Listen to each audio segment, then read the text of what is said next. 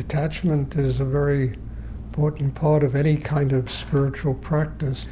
I mean, I would say that most of the problems we have is because of the, all the attachments we have in life, be it to people, be it to animals, be it to I don't know what people. I mean, sometimes I'm astonished at what people are. You know, you know my you know the, the, the color of the walls in my bathroom. You know, and what happens is energy bleeds.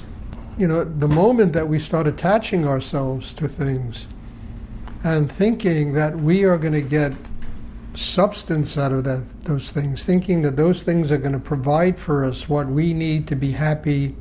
What we discover is that ultimately those things will drain us dry.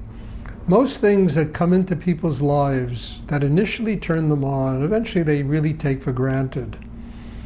You know, they it, they it becomes familiar to them, and it cheapens the wonderment of the experience you know, it's like I know that all my life I've dealt with collectors and people that buy art, and and one of the strange phenomena of that is that people lust after works of art, and they buy them and they pay lots of money for these things. They have to have them, and they get them at home and they stick them on the wall, and half the times it's amongst 200 other objects that are in the house, and they don't even see the things anymore.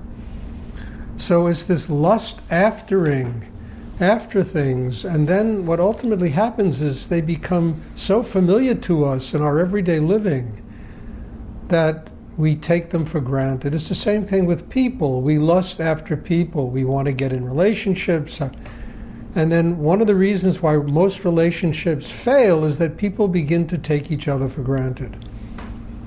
Now, one of the ways of, of avoiding this, not avoiding it, but living in the world and not taking the world for granted is having the strength inside yourself to not be attached to things. You know, it's to have things, but to be free of them at exactly the same time. So that things don't have you. And then you can look at stuff and you don't feel it sucking your life out of you. But you look at people, you look at things, and you have your own inner connection with God. That's where you're attached. And then you look out at the world and you see exactly who and what you're dealing with, what life is all about. And when people try to suck your energy out of you, they can't do it because your connection is on a higher level. So, attachment is really essential to not only developing a spiritual life, but literally a life on the earth, just being human as I said earlier today, it's like a feeding frenzy, this place. Everybody's living off of everybody else's energy. You know, and it's not symbiotic. It's which ego is stronger that can consume more of another person's energy. You understand? If you're focused in the third chakra, if you have that chi working for you, you understand? There's no ego that can combat that. There's no ego that can rip that out of you. They can try, but they're not going to succeed because you have that strength of detachment that enables you to see what exactly is going on. And then you can look out at the world and you can simply make choices that you can't ordinarily make if you're completely swallowed up by life.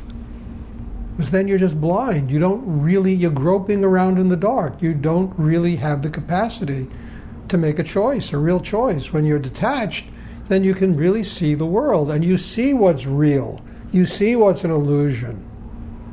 And to me, reality is always what helps me get closer to God? What helps me to have a spiritual life? What helps me to get free of myself?